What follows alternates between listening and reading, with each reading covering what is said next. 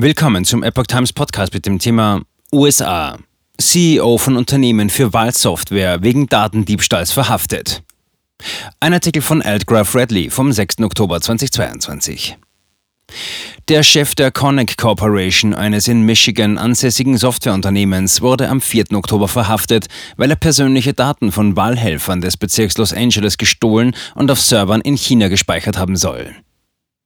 Der CEO der Connect Corporation, Eugene Yu, 51, wurde unter dem Vorwurf verhaftet, persönliche Daten von Wahlhelfern des Bezirks Los Angeles gestohlen zu haben, so die Staatsanwaltschaft des Bezirks Los Angeles.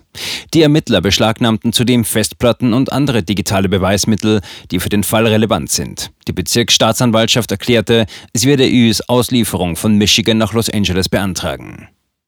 Sicherheit in allen Aspekten wichtig, auch bei Daten von Wahlhelfern.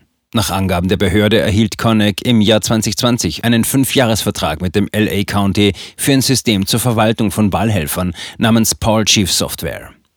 Der Vertrag beläuft sich auf 2,9 Millionen Dollar und wurde vom County bei den letzten Wahlen in Kalifornien eingesetzt. Die Software wurde entwickelt, um die Zuweisung von Wahlhelfern, die Kommunikation und die Lohnabrechnung zu unterstützen, sagte der Bezirksstaatsanwalt von LA County George Gaskin gestern, 4.10. in einer Erklärung. Vertragsgemäß sollte Connect die Daten sicher aufbewahren und nur US-Bürgern und Personen mit ständigem Wohnsitz in den USA Zugang gewähren. Die Ermittler fanden jedoch heraus, dass das Unternehmen die Daten auf Servern in China speicherte. In diesem Fall hatte das mutmaßliche Verhalten keinen Einfluss auf die Auszählung der Stimmen und verfälschte die Wahlergebnisse nicht, sagte Gaskin. Aber Sicherheit ist bei allen Aspekten jeder Wahl wichtig, damit wir alle volles Vertrauen in die Integrität des Wahlprozesses haben können. Mutmaßliche Verbindungen zur KP Chinas.